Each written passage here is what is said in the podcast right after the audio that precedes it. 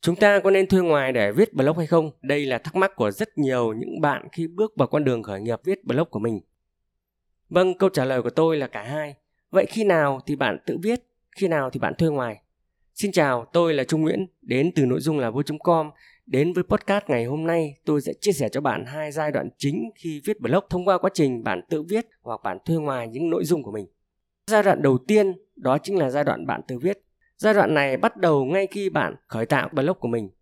Bạn phải hiểu rằng chỉ có bạn mới hiểu được thị trường của bạn thôi. Chỉ có bạn mới hiểu chính xác độc giả lý tưởng của bạn là ai, họ có nỗi đau gì, họ đang mơ ước gì và những việc nào họ cần làm để họ có thể xóa tan, loại bỏ được những đau đớn, hướng tới niềm vui. Và chỉ có bạn mới là người hiểu rõ nhất sản phẩm của bạn có ưu điểm, có nhược điểm gì. Cho nên trong cái giai đoạn đầu này chính là cái giai đoạn bạn đang ném đá dò đường.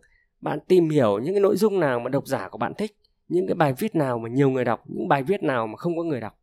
Do vậy, nếu như ở giai đoạn đầu tiên này mà bạn thuê ngoài thì những cái nội dung mà bạn thuê có thể rất tốn kém nhưng mà lại không đạt được hiệu quả như bạn mong muốn. Vì là sau cái giai đoạn này thì một thời gian nữa bạn sẽ cần phải tối ưu lại cái nội dung của mình. Thì những cái bài viết thời điểm ban đầu này có khi bạn cần phải tối ưu lại nó, có khi bạn cần phải loại bỏ đi. Như vậy rất là tốn kém.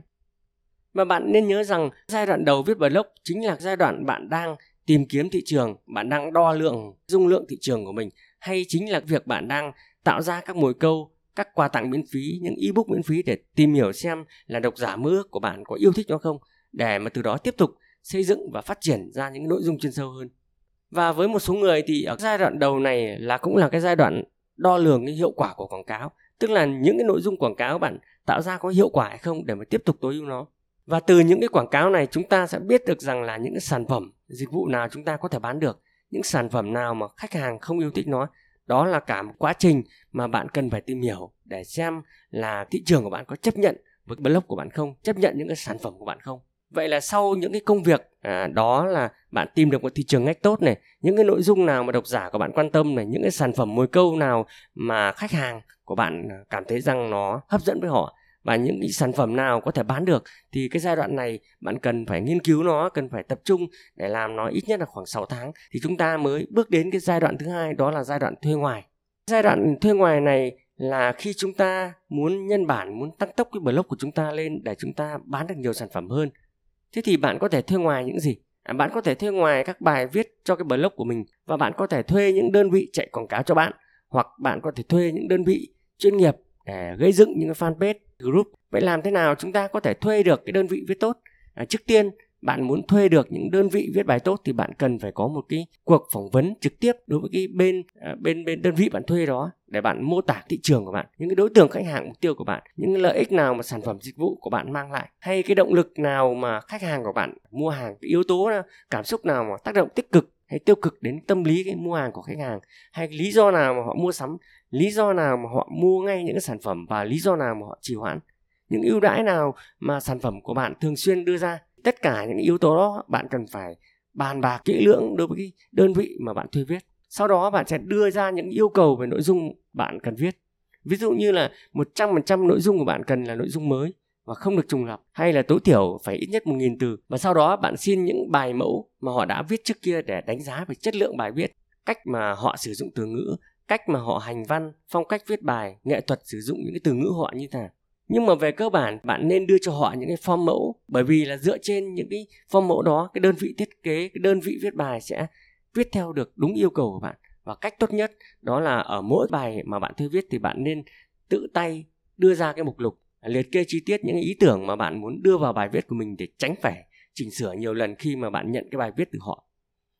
Và tôi cũng xin tiết lộ cho bạn một cái bí mật, đó là khi bạn thuê một ai đó viết thì rất có thể người ta cũng có thể đi thuê một sinh viên hay một cái người nào đó non nớt về trình độ để viết cái bài viết của bạn. Thì với cái giá chỉ khoảng bằng 30% cái giá mà bạn trả cho họ thôi.